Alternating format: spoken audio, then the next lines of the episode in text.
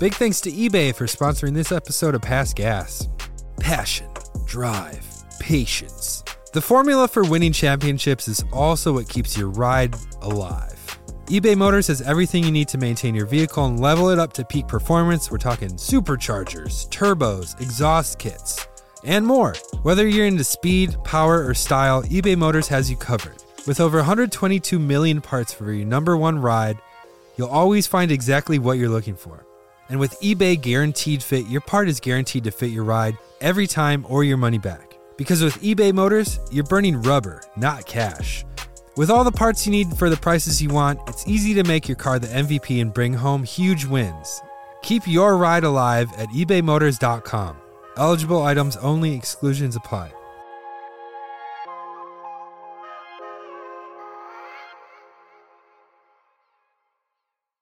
Angie has made it easier than ever to connect with skilled professionals to get all your jobs projects done well. I absolutely love this because, you know, if you own a home, it can be really hard to maintain. It's hard to find people that can help you for a big project or a small.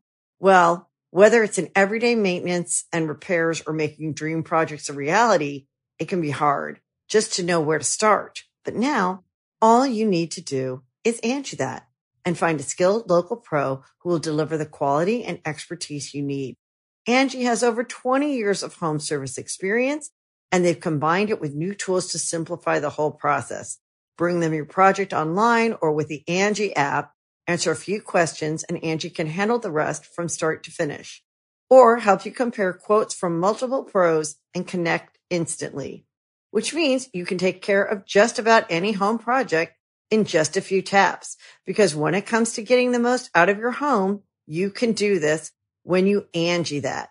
Download the free Angie mobile app today or visit Angie.com. That's A-N-G-I dot com.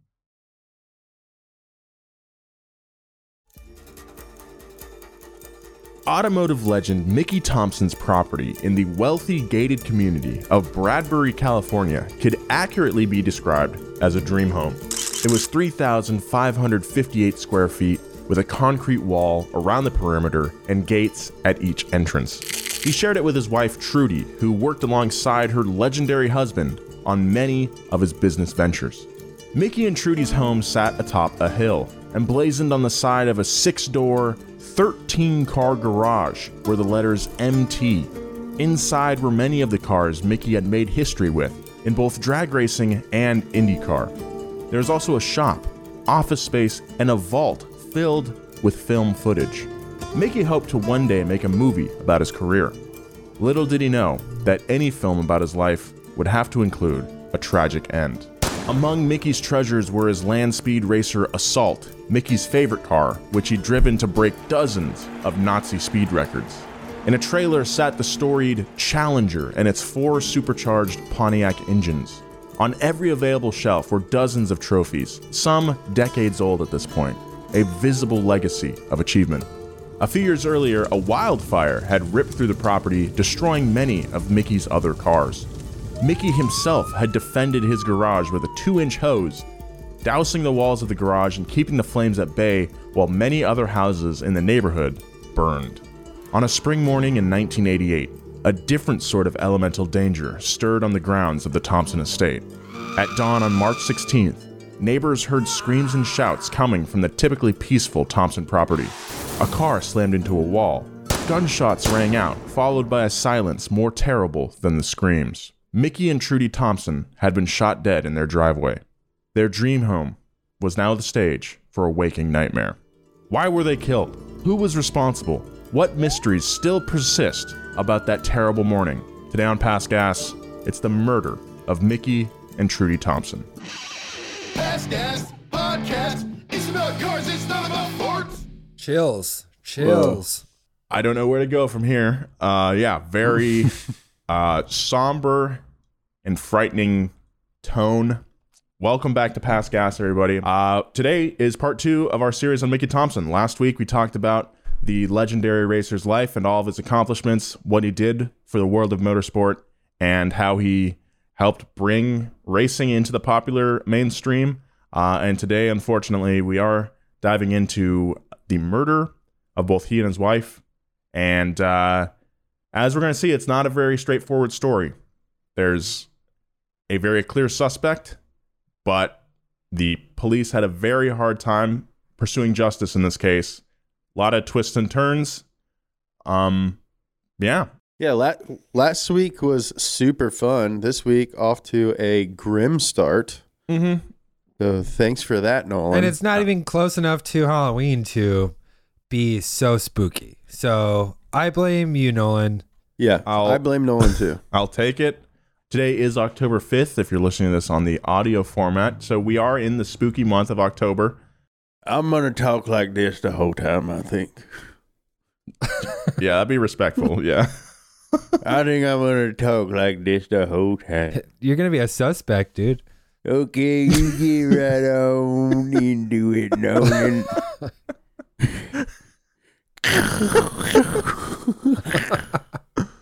I don't like that you're looking directly into the camera. Yeah. Joe. What are you doing back here? You know not to come back here, Joe. you know not to come back here, Joe. All right. Anyway, I'm joined by my two hosts. As always, we got one James Pumphrey uh, covering his eyes, Uh, more power, baby. and as always, Joe Weber. What's up, Wink Wink Nation? Text your loved ones. Tell them that you're safe. Yeah, Joe is just we're, we record these like a few weeks in advance, and I think Joe is just assuming that there's another disaster somewhere, uh, and he's letting you know.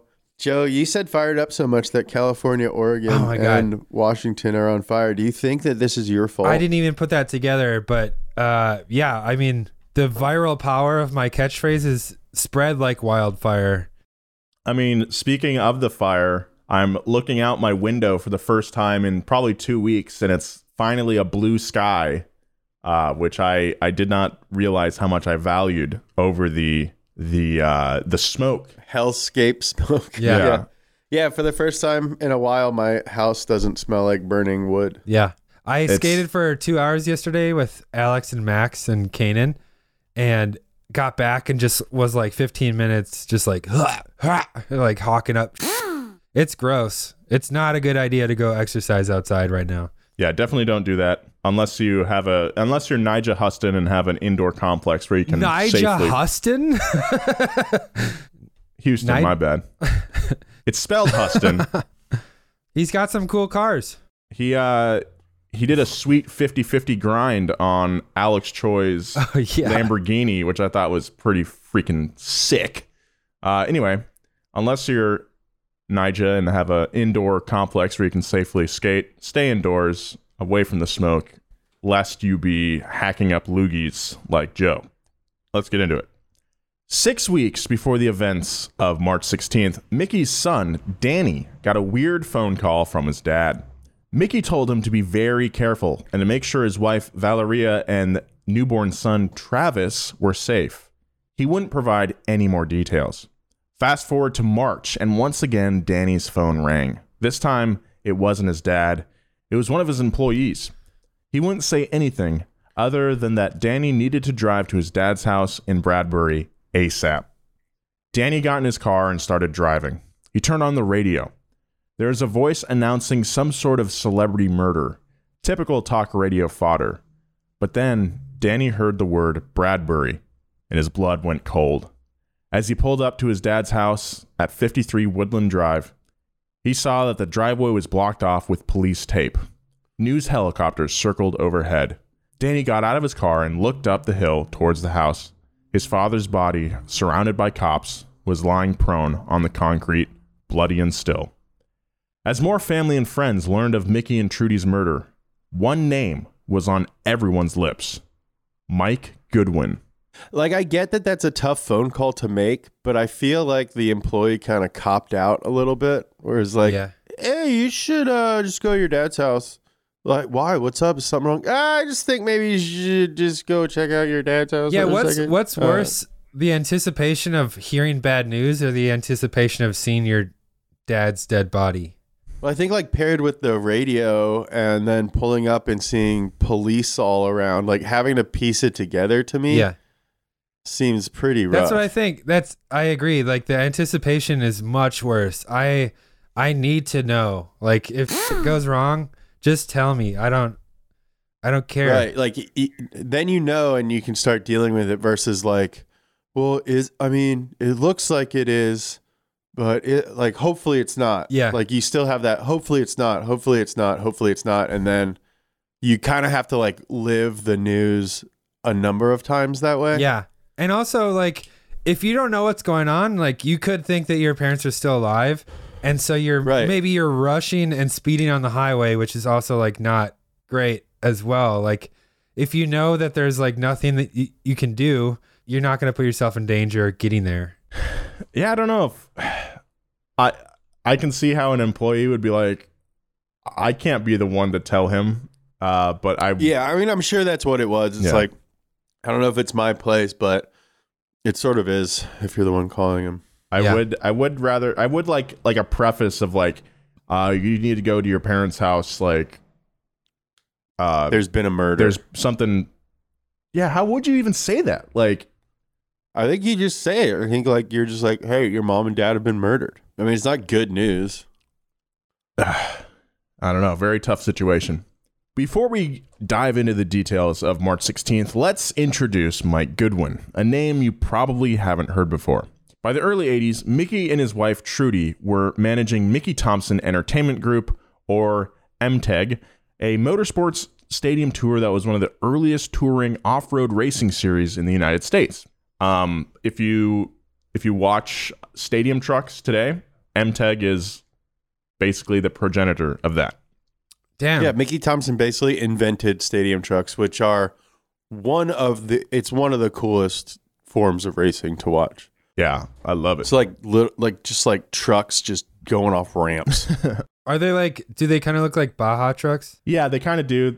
Um, the ones today, they're they mostly do on like ro- or street courses, um, where they have the ramps and stuff like that. I mean, you'll see them if you go to like the Long Beach Grand Prix. They're racing on the same course with ramps set up. But these guys, uh, MTEG, the stadium tour was like they would go to places like the LA Coliseum or these other big stadiums, set up courses that were almost like dirt dirt bike or supercross courses rather, which we'll also mention later in the episode, uh, and race trucks inside of a, a professional a pro sports stadium. So pretty amazing. Although Mickey already had a successful performance parts company, he loved throwing himself into projects, tinkering with uh, other projects like hydro barriers, which are now ubiquitous traffic barriers that can be transported and filled with water to be used on racetracks and highways. Hey, you know, I'm thinking about putting water in a barrel. What do you think about that? It'll never work. I don't know. I've been tinkering. It uh, the barrel holds a lot of water. They'll never catch on. People don't want water in their barrels. They want their barrels full of cement or nothing at all. However, Mickey's true passion as he entered his golden years was still MTEG, which only had a small staff apart from Mickey and Trudy. By 1984, both Mickey and his wife were experiencing health issues. Mickey famously subsisted on a terrible junk food diet that was now taking a toll, and they finally decided to take off some of the load by partnering MTEG's events with a motorsports promoter known as Mike Goodwin. Goodwin had made his name as a rock and roll promoter in the wild atmosphere of the 1970s SoCal. His crazy lifestyle lived up to his job title. According to one person who knew him, Mike would quote, He would have ridden a snake if he could hold on to it. His life was all about money, partying, sex, and power in no particular order. Cool, dude. Can I bum a cigarette?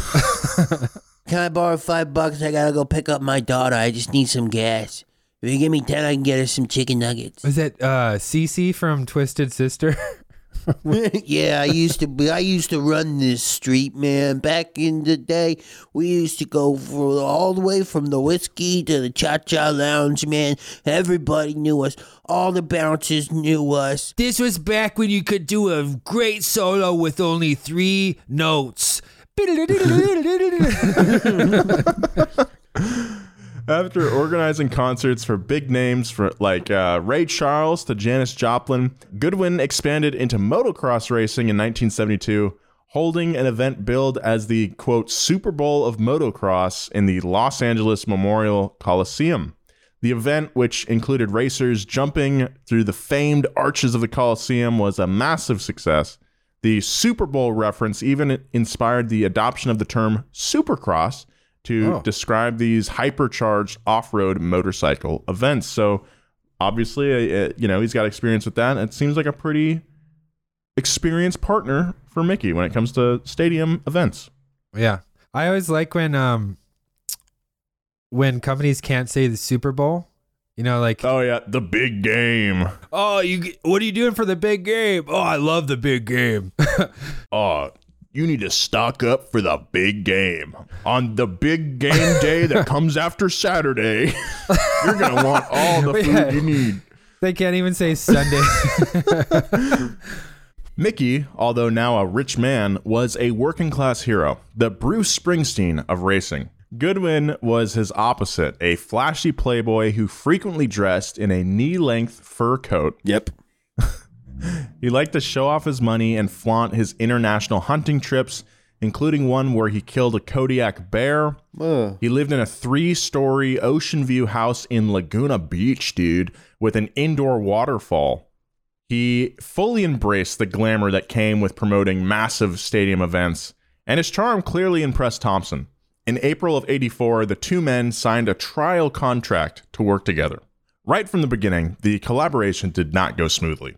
The first Thompson Goodwin race was held in Indianapolis and lost money, as did their second event held at the Pontiac Silverdome in Michigan. Their contract was a 30 70 split for both profits and expenses, with Goodwin owning the larger share. what? Thompson's got the name recognition. Yeah, but it sounds like, This guy was doing know. more work, probably.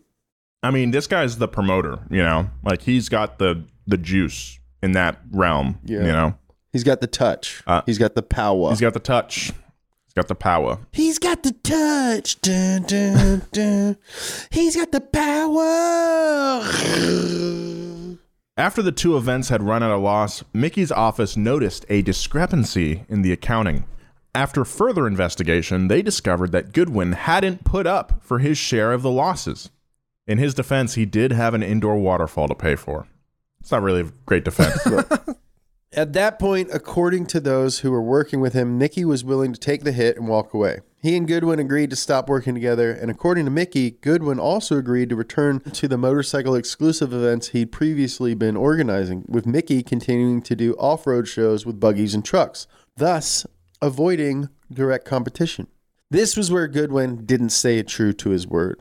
At his next event in Anaheim, he included buggy races.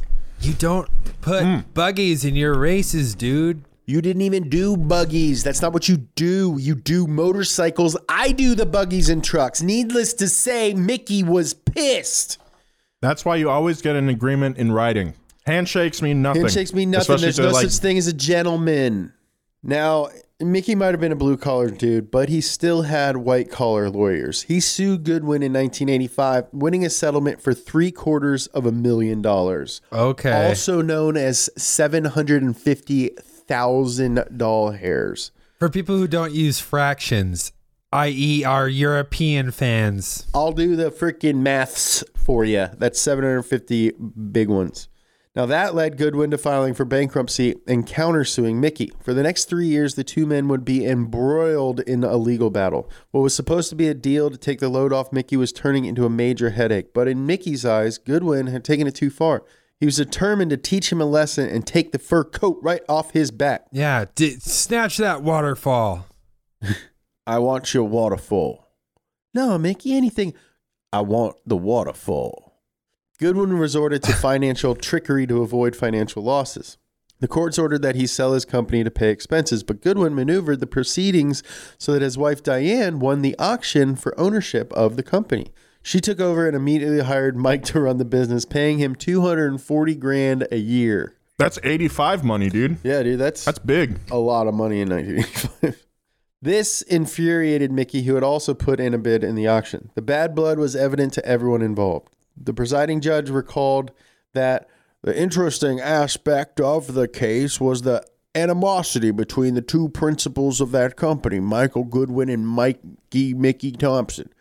Mickey Thompson had gotten $500,000 judgment against Goodwin and he was going to collect come hell or high water. I remember it being very a very difficult situation to handle because emotions uh, were running so high.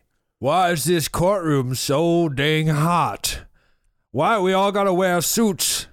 I, I gotta wear a suit and a dang robe on top of I it. have a suit underneath my robe.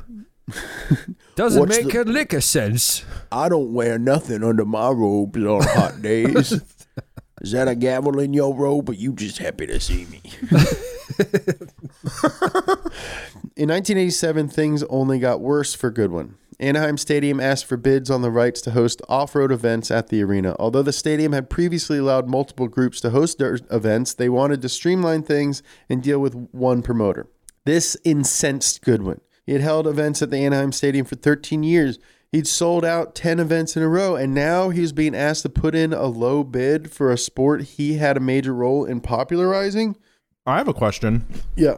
What do you guys know anything about like how events are organized? Like what does a promoter do? Do you know? Uh, promote. I mean, it's well, he's like, like a producer. yeah.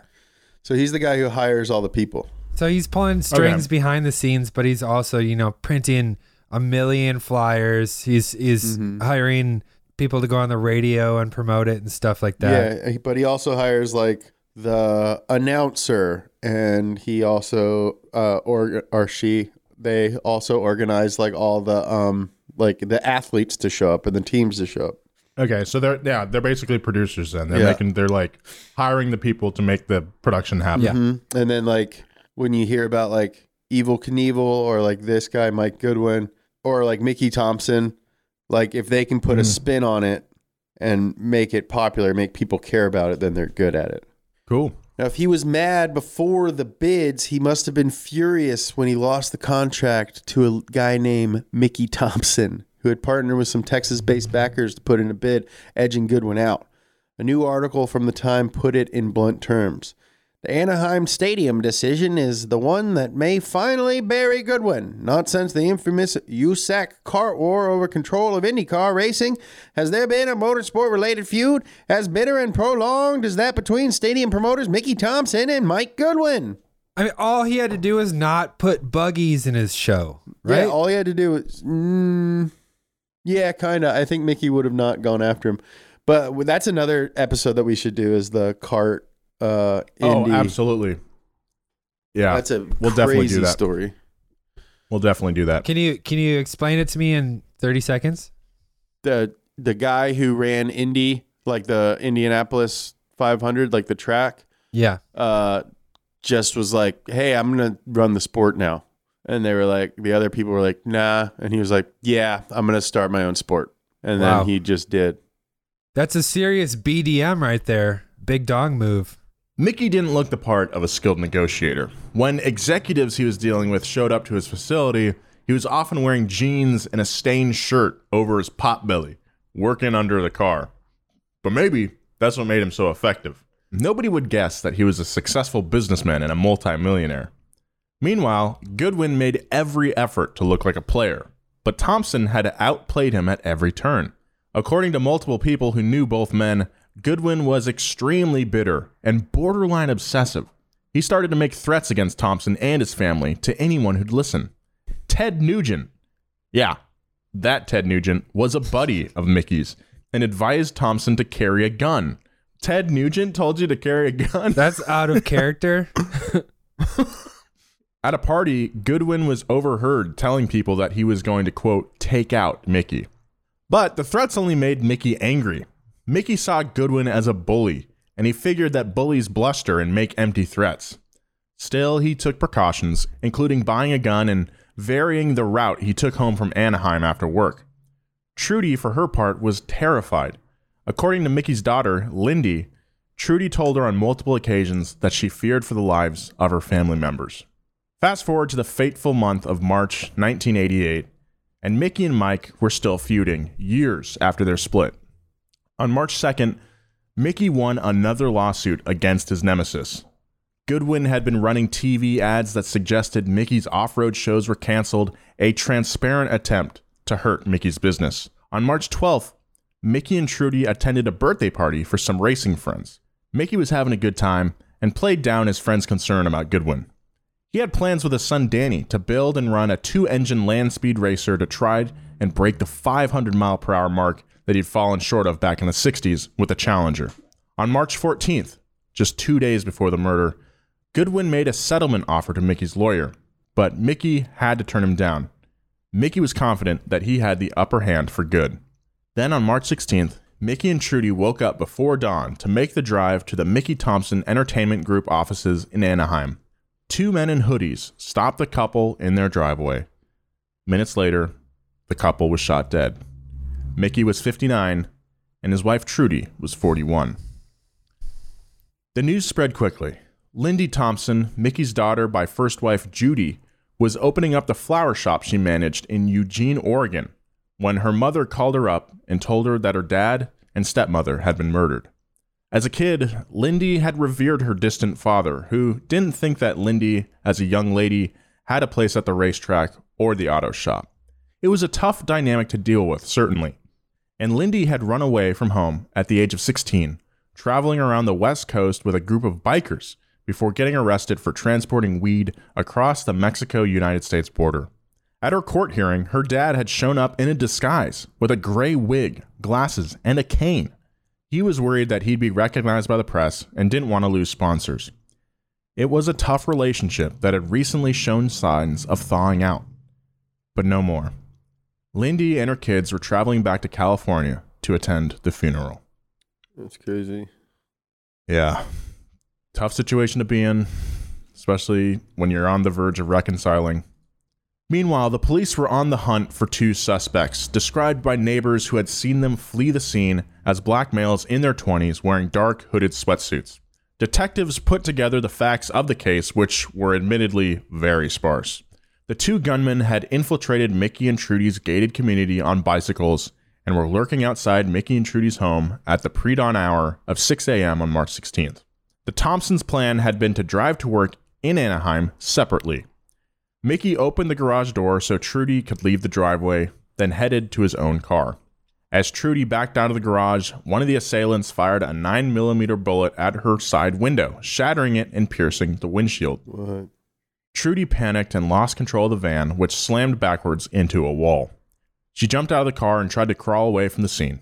Forensics reported that her acrylic fingernails had broken off on the concrete driveway. Mickey heard the commotion and headed back towards the garage. A neighbor heard him scream, Don't shoot my wife. His pleas were in vain. Mickey was shot multiple times in the leg and torso. One shooter then dispatched Trudy with a shot. The other gunman did the same to Mickey, shooting him as he lay on the ground. As neighbors hurried to their windows in response to the screaming and gunfire, the two assailants escaped the scene again by bicycle. The brutal method of the killing seemed to indicate it wasn't a robbery. After all, Mickey and Trudy were clearly leaving the house. The plan was theft. They could have waited for the house's occupants to leave. Mickey and Trudy had thousands of dollars worth of cash and jewelry on their person and property, but nothing had been taken apart from their lives. A cop on the case described the murder to the LA Times in no uncertain terms as, quote, an assassination. In addition to the initial suspect description, police were on the lookout for a blond man in his 30s riding a gray Columbia brand 12 speed bicycle in Irwindale, nearly 10 miles away, shortly after 7 a.m. on Wednesday. The man had been seen trying to wave down cars, and the police thought he might have been associated with the shooters. Uh, kind of weird stretch to make, in my opinion. Yeah, could you? I mean, this was at six. The murder was at six a.m. This was at seven. You could do ten miles an hour on a bike, right? Oh, 100%. Yeah, you could do that. I did. I did that for a little bit, riding to the office. yeah, right, dude. I was no, I was very sweaty. uh, I had to bring an extra shirt every time. Anyway, the link the link between the man on the bicycle and the shooters was tenuous, which was proof of how little detectives had to work with.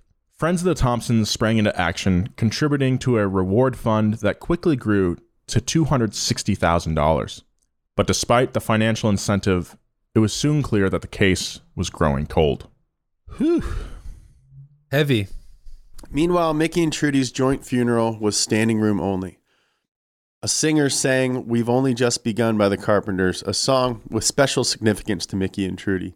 Mickey and Trudy had danced to it at their Las Vegas wedding 17 years prior. Notably in attendance was Mickey's close sister, Colleen, who, in keeping with Mickey's signature style of mixing business with family, had frequently handled Mickey's public relations on various projects. Colleen took the meaning of the funeral song to heart. The hunt to find her brother and sister in law's killers had only just begun. The ballad became her personal anthem as she became the family point person for all matters relating to the murder. Strangely, Colleen already had personal experience with a murder in the family. Only a few years earlier, her son Scott had been killed in brutal fashion. Scott had allegedly been transporting cocaine from Mexico when his relationship with his criminal associates went sour. Jesus, what I mean, what is up with the kids in this family? He was strangled while aboard a private plane en route to North Dakota when his body was dumped in the Pacific Ocean, never to be found. Jesus Whoa. Christ. I would not like to be strangled preferably. That would uh that sounds Wait, uh, we'll think just say You that. guys check out this this picture I posted in the podcast channel of uh, Mike Goodwin. Doesn't he look like Jeremy Clarkson? Like an American Jeremy Clarkson? Oh yeah. Kinda. Yeah, he looks like Um, an actor. Like he, Yeah. like like he would be very easy to cast. Yeah. He looks like Which which he- probably means that he's a sociopath if he looks like an actor. Mhm. We'll get back to more past gas, but right now, a word from our sponsors. Big thanks to eBay for sponsoring this episode of Past Gas. Passion, drive, patience. The formula for winning championships is also what keeps your ride alive. eBay Motors has everything you need to maintain your vehicle and level it up to peak performance. We're talking superchargers, turbos, exhaust kits, and more. Whether you're into speed, power, or style, eBay Motors has you covered. With over 122 million parts for your number one ride, you'll always find exactly what you're looking for. And with eBay Guaranteed Fit, your part is guaranteed to fit your ride every time or your money back. Because with eBay Motors, you're burning rubber, not cash. With all the parts you need for the prices you want, it's easy to make your car the MVP and bring home huge wins. Keep your ride alive at ebaymotors.com. Eligible items only, exclusions apply.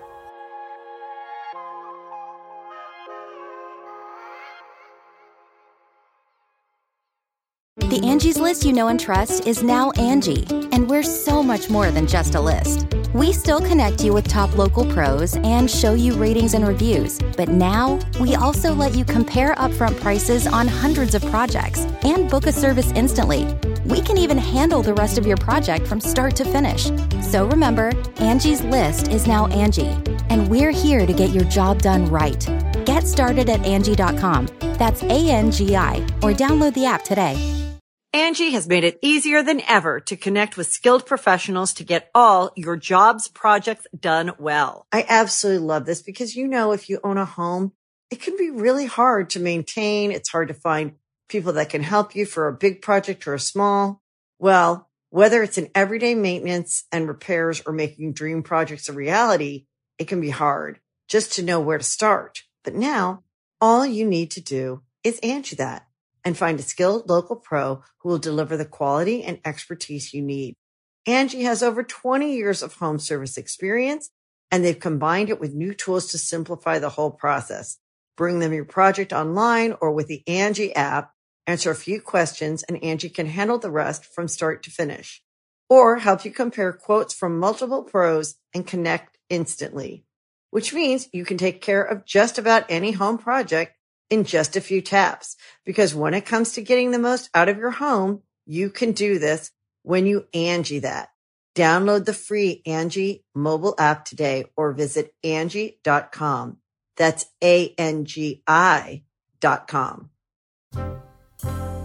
Like I don't want to be insensitive, but like Mickey Thompson's daughter was arrested for smuggling drugs. His nephew was arrested for smuggling drugs. And like do you guys ever think like we're becoming more and more successful. Like, do you ever just like worry that your kids are gonna suck?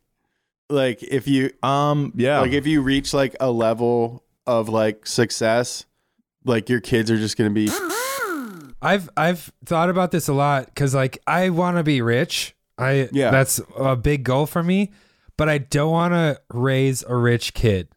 Right. Yeah, like my my girlfriend is like a very successful business lady and like I have my own thing going and like we don't want a rich kid.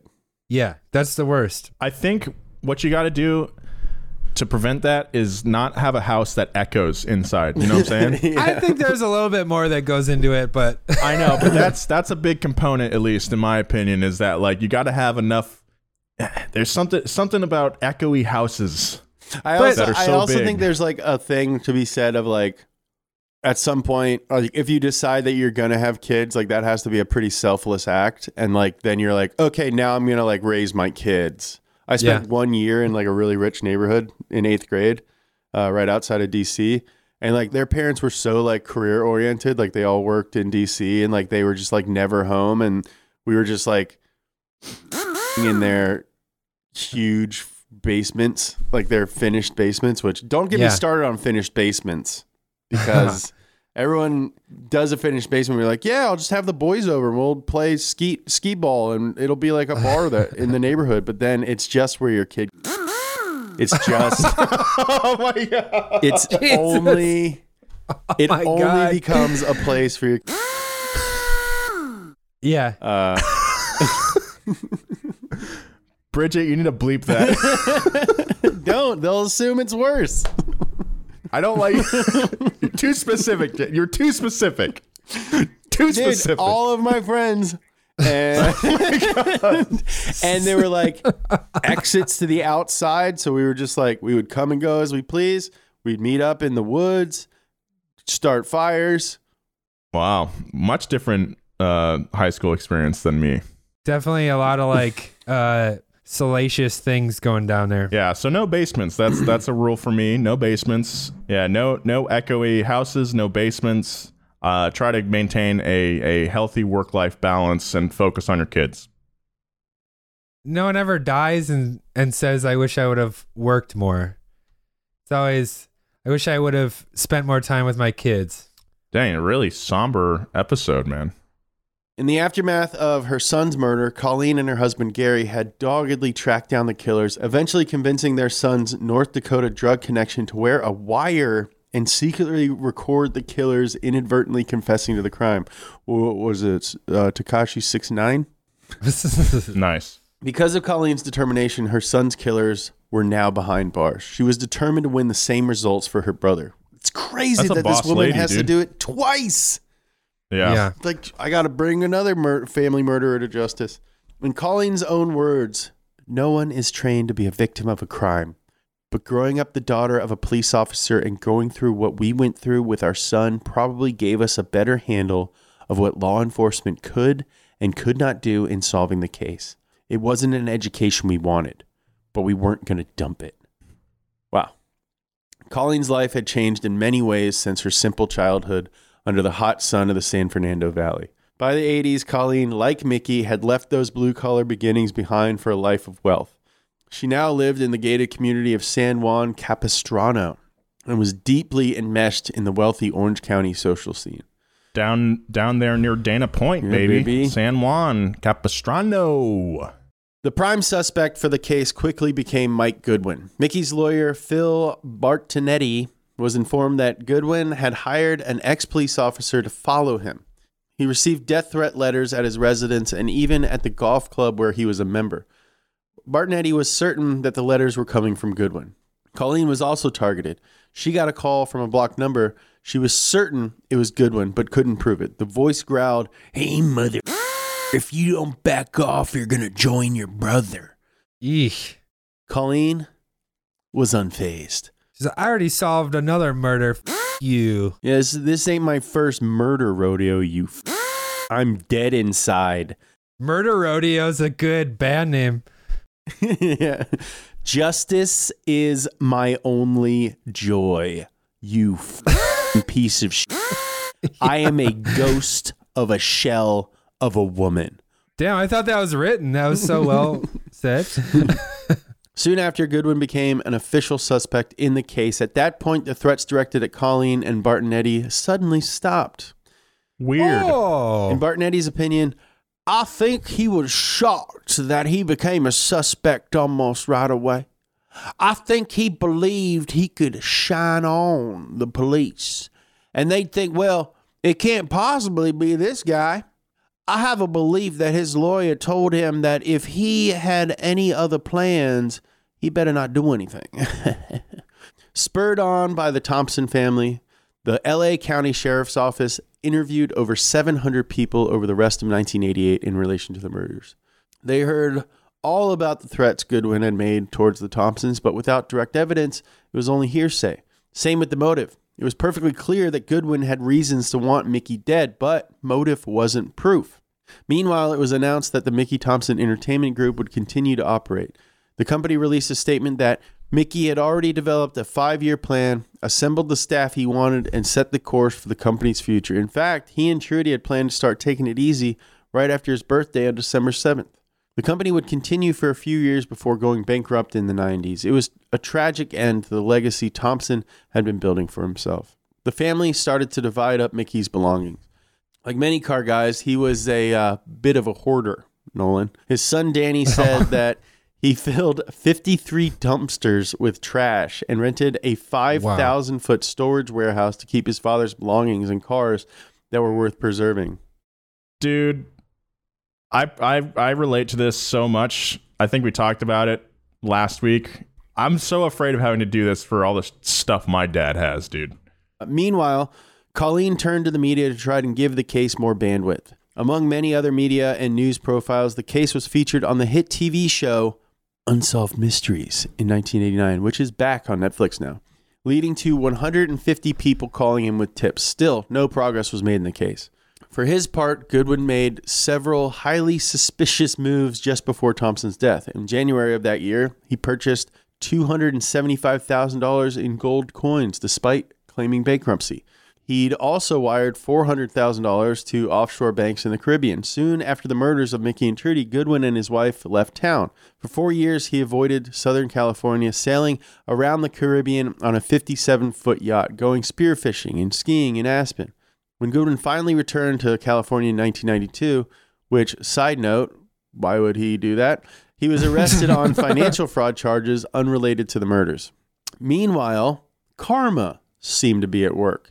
As Colleen's fortunes headed in the opposite direction of Goodwin's, she was elected as the mayor of San Juan Capistrano in 1993. Hell what yeah. a fun job. Just like, I'm the Yeah. mayor of my rich neighborhood. Isn't there like like isn't that neighborhood known for swallows? No, that's that's Nolan's mom's neighborhood. oh my god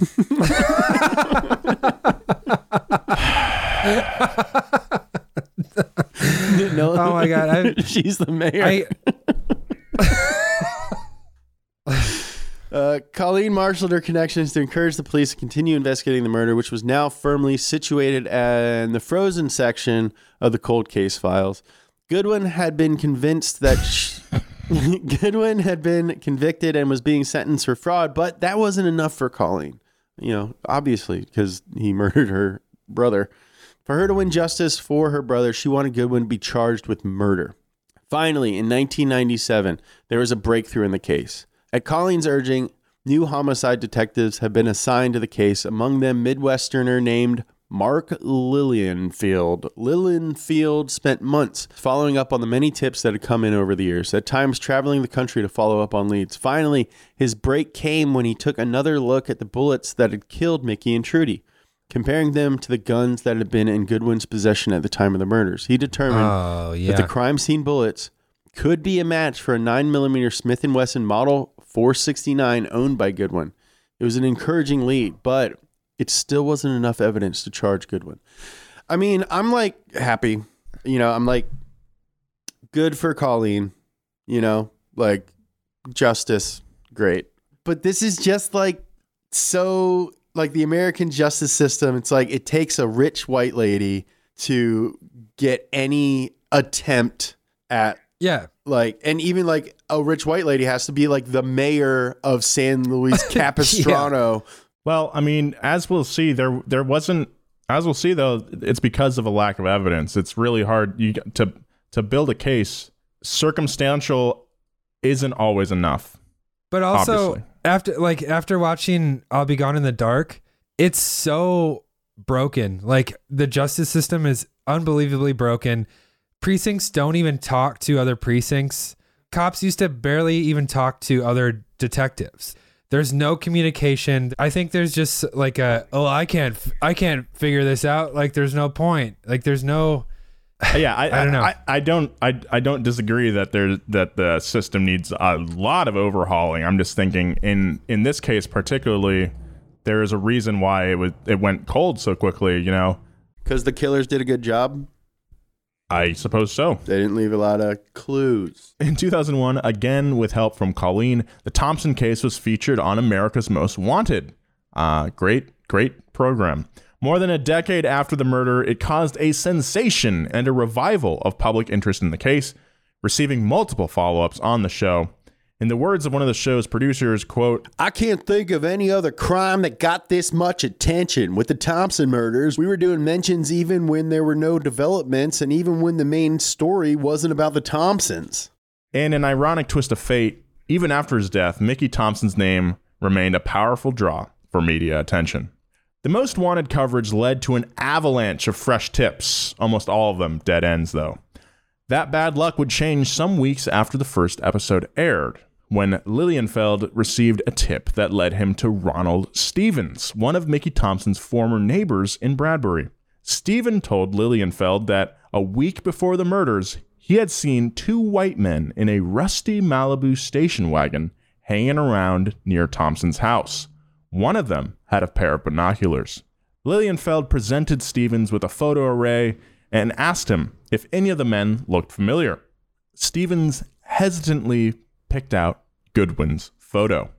Lilienfeld continued to gather evidence, and in 2001, 13 years after the murder, he traveled to Dana Point and arrested Goodwin, who by then had served his time in prison and was out on probation for his financial charges. Goodwin was a long way from his days of spearfishing and living in a mansion with a built in waterfall. His residence was now a trailer shared with his elderly father. Lilienfeld put Goodwin in a police lineup. Both Mickey's neighbor and his wife then picked him out as the man who had been sitting in the station wagon. That was good enough for Lilienfeld. Goodwin was charged with murder. When Colleen got word of the news, she and her friends celebrated by gathering for a champagne toast. It was Goodwin himself reviewing boxes of discovery evidence in his jail cell who discovered a critical error in Lilienfeld's case. The gun that had been used to murder Mickey Thompson had six so called lands and grooves, the etching in the barrel of the gun that makes bullets rotate. However, Goodwin Smith and Wesson only had five of these grooves. It was impossible that his gun was the murder weapon. Lilienfeld was confronted with the evidence and confessed to what he called an honest mistake. At this point, the evidence linking Goodwin to the murders was tenuous at best. The gun evidence had been thrown out. The eyewitness putting Goodwin in the station wagon also didn't quite add up. The car had been parked almost a mile away from the Thompsons' house, with a hill blocking any potential surveillance. The best case prosecutors had was Goodwin's motive and the threats he had made about Mickey in the years leading up to the murders. Despite this, Goodwin was charged with capital murder and was ineligible for bail. He spent five years in prison as his case moved towards trial, with the court date being continuously delayed by over 60 different court proceedings. The one bright spot for Goodwin was that he had been transferred to LA County Jail and would be tried there, not in Orange County, where Colleen's political power had the potential to influence the case in her favor. Without physical evidence, the prosecution instead tried to focus on Goodwin's reputation and actions before the murder. They had over 40 witnesses testify, eight of whom said they had been personally threatened by Goodwin. In response, Goodwin's defense lawyer, public defender Elena Saris, argued there was no actual evidence linking Goodwin to the murders. It's crazy. This dude was like a majillionaire, and now he's he has a public defender. Yeah, what happened to all his gold coins? He got, uh, yeah, like They're still out there. James's Oh. treasure hunter character can probably go find We it. gotta go find Goodwin's gold. In her closing statement, the lawyer said of her client, call him a jerk, call him an egomaniac, call him a braggart, but prove what you're alleging rather than arouse passion and prejudice against this man. The prosecutors have no killers, no plan, no meeting, no weapon, no phone calls, no payout, no nothing. The only physical evidence from the scene is DNA that does not match Michael Goodwin. The jury deliberated for six days, and on January 4th, 2007, Judge Terry Schwartz read the verdict to a packed courtroom vibrating with silent tension. Mike Goodwin, guilty on two charges of first degree murder. The sentence, two consecutive life terms with no possibility of parole. Goodwin bowed his head and avoided eye contact. I'm just Wow. amazed that they were able to do that with no evidence at all. Yeah. Yeah, I I, don't know how to feel Yeah, I don't know how like I feel about this. No I'm- physical evidence. I'm fairly sure he did this, but it also proves how broken the system is. Yeah. Like that someone can get convicted without any evidence. Yeah, because the dude's sister is powerful and the guy was famous. I mean, I'm like 85% sure that he orchestrated it, but like, what is the point? I mean, I don't want to get like too soapboxy or anything like that, but like, what's the point of having like a fair and balanced trial if stuff like this can happen, you know? That's where I'm at too, because like Yeah. I'm pretty sure the guy did it. He's obviously a piece of. I want him to rot in hell, but there's no evidence. So like, what? Yeah, why do we even have a system? This is why, like, every couple of years, someone gets out of jail after spending 20 years in jail because they, you know, prove that they weren't the murderer. Like, that shouldn't happen ever. Right. Yeah. Because he was a jerk. Because he got a bunch of people being like, "Yeah, he's a f- man. He probably killed him." Yeah. At his sentencing hearing, Goodwin refused to take blame for the murder. I have condolences for Mrs. Campbell, but I can't apologize because I'm not guilty, he said. Colleen gave an interview to Court TV. I believe Mickey and Trudy were helping with this case. I knew someone that evil would not walk. The foreman of the jury stated that people think that every single fact has to be proven and DNA'd and stamped, that it has to be an open and shut, gun in hand, blood on the t shirt kind of case, which it obviously wasn't. There were so many reasons for Goodwin to be guilty that it would be a logical, reasonable deduction to say, who else? You know what I mean? Who else? That's not how it's supposed to work. Beyond, That's not how like it works. literally, it's beyond a reasonable doubt. Not Yeah. this person just mm. fucking described a reasonable doubt. If you're if you're ever making a leap of judgment, Yeah. that means that you're doing it wrong. Yeah, this is not right. This is not how it's supposed to go. Like again, I'm pretty sure this guy did it, and I, I'm very, I'm sad that Mickey Thompson got murdered. But this is not how you make someone stay in jail for two lifetimes. Yeah, it's a very confusing feeling right now. Very conflicting. Yeah, For sure. Well, of course, it was also far from closure for the Thompson family as well. Throughout the trial, a glaring fact remained the actual killers had never been caught. And for the 19 years since the murders, there hadn't even been a named suspect linked to the crime scene. Mike Goodwin remains in jail. He continues to maintain his innocence and offer counter theories for the murders. Among them, according to an LA Weekly interview, he has named, quote, one, uh, the Saudis to whom Thompson's tire company suppos- supposedly sold defective tires, two, members of the Vagos motorcycle gang, which I think we mentioned in our Hell's Angels series, against which Thompson once testified in Scott Campbell's murder trial. Uh, three, drug lords for whom Thompson supposedly transported product during off road races in Mexico. all of these are kind of racist. Yeah, all the theories are intensely conspiratorial. But then again, so was Goodwin's own conviction. If I was, okay, if I was in prison and I thought I had a theory, mm-hmm. I would probably focus on just one theory Mm-hmm.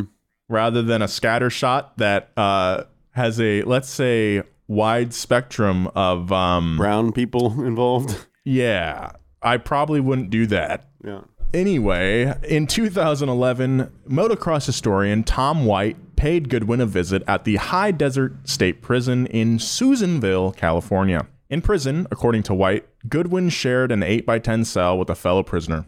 Goodwin had been earning money by doing legal work for other inmates. He was missing a front tooth from a scrap with a fellow prisoner and also walked with a cane. In 2015, a state appellate court upheld Goodwin's sentence. They ruled that the circumstantial evidence in the case was, quote, overwhelming. Goodwin is now in his mid 70s and remains in jail and maintains his innocence. We'll be right back with more of this story, but first, a word from our sponsors. Meanwhile, in 2019, last year, the LA Times reported a bizarre occurrence with Mark Lilienfeld, the cop who had led the charge on arresting Goodwin. He was caught posing as a jail deputy and bringing contraband in for an inmate. Lilienfeld claimed it was a coffee and an egg McMuffin, but jail officials were so alarmed that they banned Lilienfeld from future access to the jail. That's super shady. Yeah, disguising yourself as a a, a jail deputy. Yeah, disguising yourself as anything is pretty friggin' shady. like my definition. That's that's sus. That's sus, That's as the kids dude. say. No cap. That's us. As the kids used to say. No cap. No cap. No cap, dude. That's sus AF. Definitely not lit. Dude, l- low Uh, key, not gonna lie, on a level, no cap, that's sus. Listen, I don't want to get ratioed, but no cap. That's sus. This questionable behavior, along with Lilienfeld's occasionally shoddy police work, seemed to suggest some level of doubt in the case against Goodwin, if not his actual guilt. To this day, the two gunmen who murdered Mickey and Trudy Thompson on March 16, 1988, remain at large. Without their arrest, it's hard to say that justice has been done for Mickey, Trudy, and everyone they left behind. Mike Goodwin has now lived decades behind bars. Although he maintains his innocence, it's clear that at the very least, he wished Mickey and Trudy Thompson dead. And when you wish someone dead and they get murdered, people understandably treat you with great suspicion. That's how that works. If there's any lesson to be learned from this dark chapter in automotive history, it's that hatred and violence only lead to more hatred and violence. So let's honor Mickey and Trudy Thompson's legacy by treating each other with love and looking out for one another. Hell yeah. Ah, yeah, nice way to an wrap it up, but I do not feel good about this. no. Like, Not like at Mickey all. Thompson was such a good, like, cool guy. Some of like the details towards the end, like, obviously doesn't deserve to get murdered, but like zero percent blaming the victim, like, did not deserve to get murdered. But like, I just feel weird. I just like don't know. It's a very I don't know yeah, how to feel. I, I Yeah. think it, I think that's the only way to feel. It's like there's so many, it's it, so many loose ends in this case, and that's why it's kind of. I mean, that's why we're talking about it in the first place. Is that I don't even know how to say this. like one of the saddest moments of this whole thing was like where they arrested Mike Goodwin at a trailer that he shared with his dad. Like this is like But that was after that was after he came back. Oh, that was after jail, I guess. Yeah. But like right before that, he was on a, a sixty foot yacht in the Caribbean. So I don't feel too bad for him. yeah, I mean that guy was probably a piece of but like Yeah. It's it's it's. You want to have a, a very clear villain, which you do have in Mike Goodwin, but at the same time, you also have sympathy for him because there is no evidence uh, besides the circumstantial and uh, the, the all the character witnesses in the trial, but there's no physical evidence linking him to the case. Yeah, I think he probably Yeah, I mean Uh, that's the thing, but that's what like the jury said too. They're like, yeah, Yeah. I mean he probably did it. I don't think I, I'll say that I don't think two consecutive life sentences are With uh, no evidence. yeah and no Yeah. chance of parole. Like Yeah, I I think, think like the that's- I- sentencing too is like just like a sign of like, oh, he's got some influential friends in like around. Yeah. You know, like Well, that's also I- that's also a factor. Like the case had, yeah, the case had been in the mainstream for like ten years, 20 over- years at this longer than that, Almost 20 It had at this been point. like one of the great unsolved mysteries of pop culture it was culture. on Unsolved Mysteries So- twice. It was on TV two times. Yeah, I mean, America's Most Wanted had an ongoing series with it. Like that's, I think, why the jury decided to convict. Is it's like, oh, we have the chance to like close this case we can do this. Yeah. So, But so it's this, just it feels hollow. It feels hollow without that evidence. Yeah, it needs hard evidence. Like the, yeah, like you, this thing was part of pop culture. Like this is a big pop culture story for 20 years. 20 years ago, I was like a child living with my parents. You know what Mhm. I mean? Like like it was like a part of like people's whole lives. if you go online, uh, I mean, there's entire websites dedicated to Mike Goodwin's innocence, and they're straight up about it too. They're like, yeah, we know, we know he was a, a jerk and that he did make threats, but uh, the evidence doesn't point towards him. You know, I want to. So you mentioned being petty about like the legal stuff. I don't think it's petty to hold someone up in court that screwed you over. It's not. It's reactionary for sure, but I don't. I wouldn't consider it petty to like hold someone up, uh, hold someone in court. Yeah, I mean, I just think like the like pairing with like a larger company to buy the dude's thing. That's like like that's like a shot on your head. You know what I mean? That's like That's like when when uh Michael Jackson bought all of McCartney's like songs. yeah, like while he was next to him at the auction. Like that's petty. yeah. Yeah, I think I mean Mickey Thompson, as we discovered in the last episode, I think Mickey Thompson was just an old school badass American guy, and if that's the way you're going to treat him in business, he's going to come after you. That was the logical conclusion of that. Don't know why Mike Goodwin decided to be a snake like that, but that's just what happened. He would have know? rode a snake if he could have held on to it. Don't don't write a check your butt can't cash, huh? Okay. anyway, thank you so much for listening to this episode of Past Gas. Um, somber episode, very much so, but I think we learned some stuff along the way. Uh, if you haven't yet, please check out our main channel, Donut Media. I know there's a few of you out there that listen to podcasts and don't watch our stuff. You should check it out. I think you'd like it. Uh, follow my co-hosts on all social media. You got Joe Weber uh, at Joe G Weber. Text your loved ones. Yeah, text your loved ones and James Pumphrey at James Pumphrey and follow me at Nolan J Sykes. Hurspers, Buff Horses, Mo Powell Baby, Fired Up Wink Wink Nation, Be Kind, I Love You. See you next time.